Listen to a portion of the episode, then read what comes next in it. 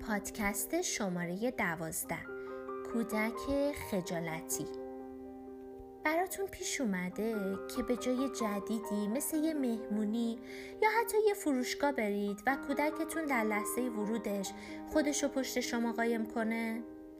شما پیش خودتون میگین؟ چرا کودک من اجتماعی نیست؟ من و پدرش که خیلی راحت با آدم و گفتگو می‌کنیم. پس چرا فرزند ما اینقدر خجالتیه؟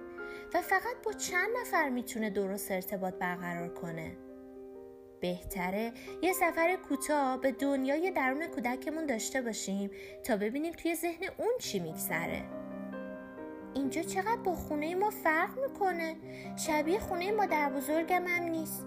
رنگ موهاش رو نگاه چقدر با موهای مامانم فرق می‌کنه. چقدر سر و صداست چرا اینقدر چراغ روشنه. چرا اون آقای بلند بلند حرف می‌زنه نکنه داره دعوا می‌کنه. برم تو بغل مامانم قایم شم. شاید فرزند خجالتی شما هیچ وقت مجلس گرم کن نشه. اما اگه بهش کمک بشه که ترساشو مدیریت کنه می‌تونه روابط دوستی قابل قبولی رو برقرار کنه. بدون شک دنیا به انسانهایی که ساکت ترن و بیشتر از حرف زدن گوش می‌کنن هم نیاز داره حالا که درک بهتری از دنیای درون کودکمون داشتیم واکنش مناسب در اون لحظه چی می‌تونه باشه؟ احساساتش رو عادی جلوه بدین و برچسب خجالتی بودن بهش نزنید وقتی بقیه بزرگترها هم که برای اولین بار فرزند شما رو می‌بینن مثلا بهش میگن چه کوچولوی خجالتی. بهتره پاسخ شما این باشه که فرزندن دوست داره اول با محیط آشنا بشه. قبل از رفتن به جای جدید به کودکتون بگید که چه چیزهایی رو قرار ببینه چه کسهایی اونجا هستن و اگه کمک نیاز داشت چه کارهایی رو می‌تونه بکنه.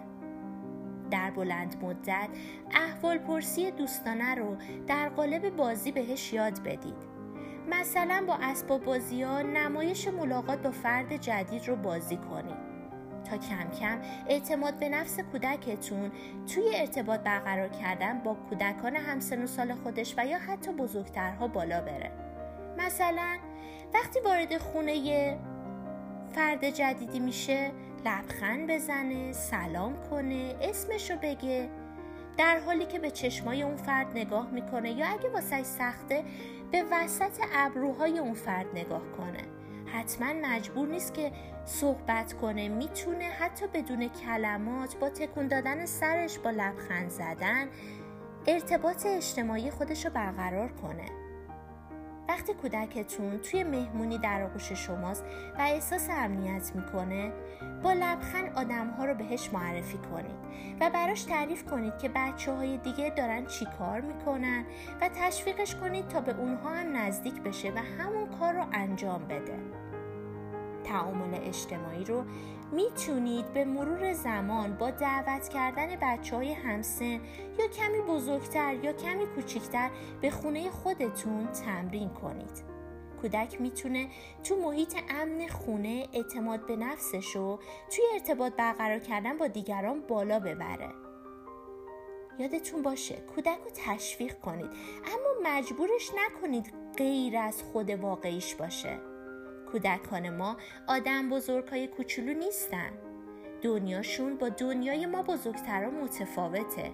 اگه بتونیم دنیا رو از دید کودکانمون ببینیم می‌تونیم با همدلی و درک بهتر مربی عواطف و احساساتشون در مسیر زندگیشون بشیم.